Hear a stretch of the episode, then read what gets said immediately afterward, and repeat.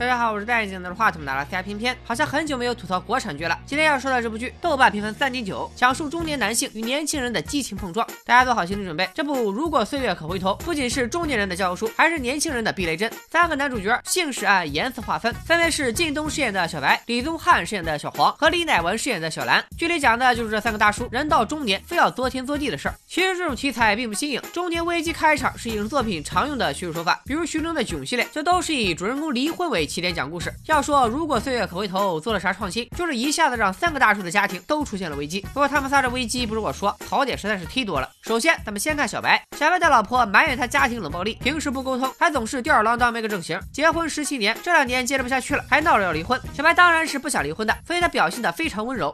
我不就没有按照你想象的那样，成为一个忍受家庭纪律、温顺的小绵羊？你就说我没责任心、没情趣，你就绝望，你就想离婚？你有毛病吧，惊讶！行吧，本来还能商量商量。小白这一番慷慨陈词，直接把离婚证盖他了。离婚当晚，小白就开始猛灌自己，喝得连公司第二天的新闻发布会都忘了。等他酒气连天的赶到现场，就直接去向老板的发言位。此处咱们注意，老板刚开始的反应，他们又喝了吧？嗯，你要是弄砸了，我就弄死你。嗯，不会。这里明明是老板自己把位置让给小白的，结果没到十秒钟，把醉鬼给我弄下来。那你刚刚是何必呢？小白说着说着，直接在台上吐得七荤八素。回公司之后，还没等老板正式处理，他就直接撂挑子走人，还走得相当潇洒。不是公司配的都要还吗？啊，这也是给。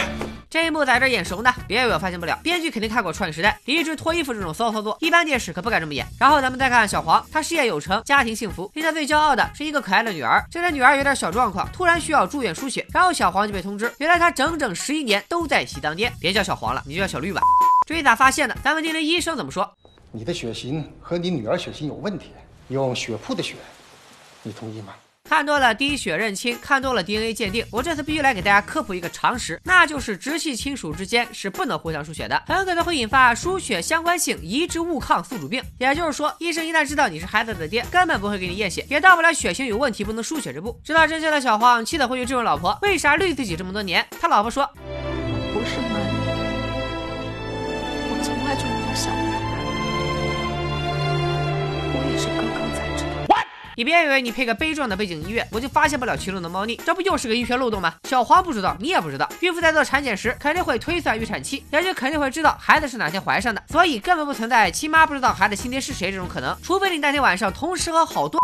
相比之下，小兰就绿得明明白白，老王小三儿光明正大约会，小兰一路跟踪抓了个现行。回家之后，老婆理直气壮地表示：“我承认我出轨了，但只是一个精神上的触动。”小兰你也别姓蓝了，改姓绿吧，两人双绿合璧，整个绿光组合等等。我觉得编剧给小黄和小兰起这俩姓就是故意的。黄加蓝是什么颜色？不就是绿吗？好，到这呢，你也别管中年危机发生的合不合理，反正这三个家庭出现问题的大叔都选择了抱团去澳洲旅游散心。哎，你说你们几个在家丢人还不算，还非要跨国去公共场所丢人。小白和小兰一个在飞机上狂灌酒，一个下了飞机直接喝趴下，搞得蒋欣饰演的导游小美顾不上其他游客，只能照顾这俩大老爷们儿。后来这三个男的因为都有痛苦的经历，所以总在一起行动，互相诉苦。小美不知道为啥，也不管别的旅客，也不怕被。投诉就为了他们仨赚。得知了小兰的经历，他分析小兰：兰老师，按理说这个阶段你应该是痛苦万分，或者是暴跳如雷。你是天生的善解人意，还是仅仅给自己找一个说法，让自己心里好过些？小白说想活得痛快点，他评价小白。这就好比是一把刀，除非你拿这把刀把连接你身上的所有东西，亲人呐、朋友啊、社会关系啊、家庭责任，通通砍掉，鲜血四溅，遍体鳞伤，你才能真正活自己。此处我和小黄的表情一样，我是来旅游的，你也就是个导游，能不能别硬出新闻导师啊？就在我以为小黄脸这么臭，肯定跟我想的差不多，没想到小美的话音刚落，小黄就把我脸打肿了。有道理，有道理，有道理。这一趟稀里糊涂、满杯心灵鸡汤的旅程结束，给我人看傻了。可白黄蓝加小美的革命友谊却诞生了。回国之后，两个被绿的都不愿意回家，正好小白的老婆也搬走了，这可倒好。小黄和小蓝就天天去小白家里报道，三人都觉得自己惨，总想找机会折腾折腾。尤其是小白，说啥就要放飞自我，具体咋放飞呢？接下来这一顿骚操作，真是看得我都替他们几个尴尬。刚开始还算正常，就是去夜店蹦蹦迪。但我觉得这音乐也不够流行啊！来，咱们给他换一个。看看这不洋气多了，但是放低之后画风就不太对了。他们几个天天除了喝就是喝，喝多了就耍酒疯。好听吗？好玩吧？好玩个大西瓜！大哥，你们这不就是穷作吗？但是提车也满足不了他们，于是仨大叔决定换个方式，又要向年轻人靠拢。第一步就组织了一场快闪。所谓快闪，就是一种惊喜呈现的行为艺术，唱歌、跳舞、弹奏乐器的都有。正常的快闪大概是这样的。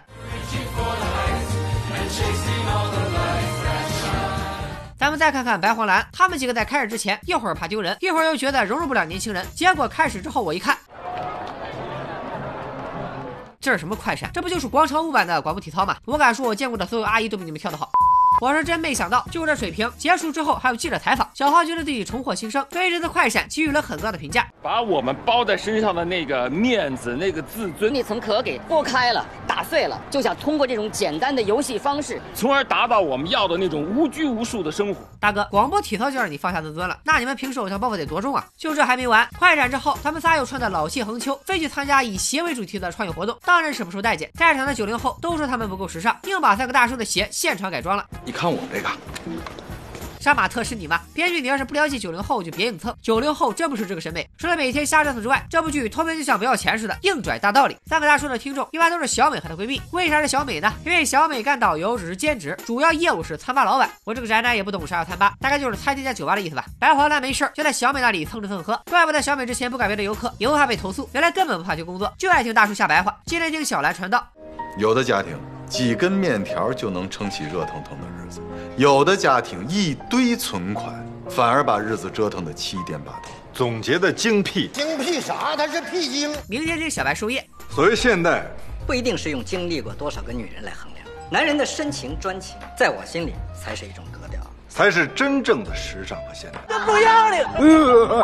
当然，有时候小美不在，他们只能互感鸡汤。一位在灾难中失去女儿的母亲说：“哭是一天，笑也是一天。”他选择了笑，说的真好。人家是说的好，但人家说这个话也不是给你们装逼的素材呀。看到这里，我不知道大家怎么想，反正我是丝毫感受不到三个中年男人的魅力。但显然，剧中的女性和我正相反，对狂躁症加酗酒加不务正业的小白，小美的闺蜜是这么评价的：这么帅气的男人，是女人们的希望，还是他自己该骄傲？